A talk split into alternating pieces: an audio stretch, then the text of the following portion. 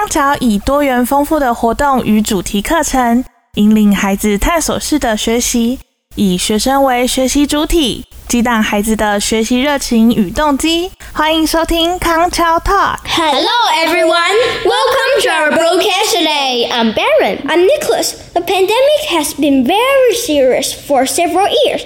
I hope we can return to a normal lifestyles in 2022. Me too. Last year, I had an online learning class which was a very unforgettable memory for me. Yes, I had to rely on Google Meet to take classes. To be honest, it was really interesting at first because I got more free time when there's no class. However, I found it a little bit boring after a month, and I really missed the days at school. Thanks to advanced technology, we could still learn every subject online. I also use Google Meet to chat with my friends because my mom didn't allow me to go outside. I miss my friends so much. But I found that my vision became worse because I had to stare at the screen for a long time, and even after classes because of the assignments.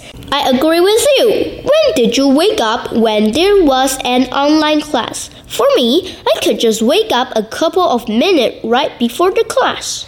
I woke up at 5 a.m. because I hoped I could have more free time after classes.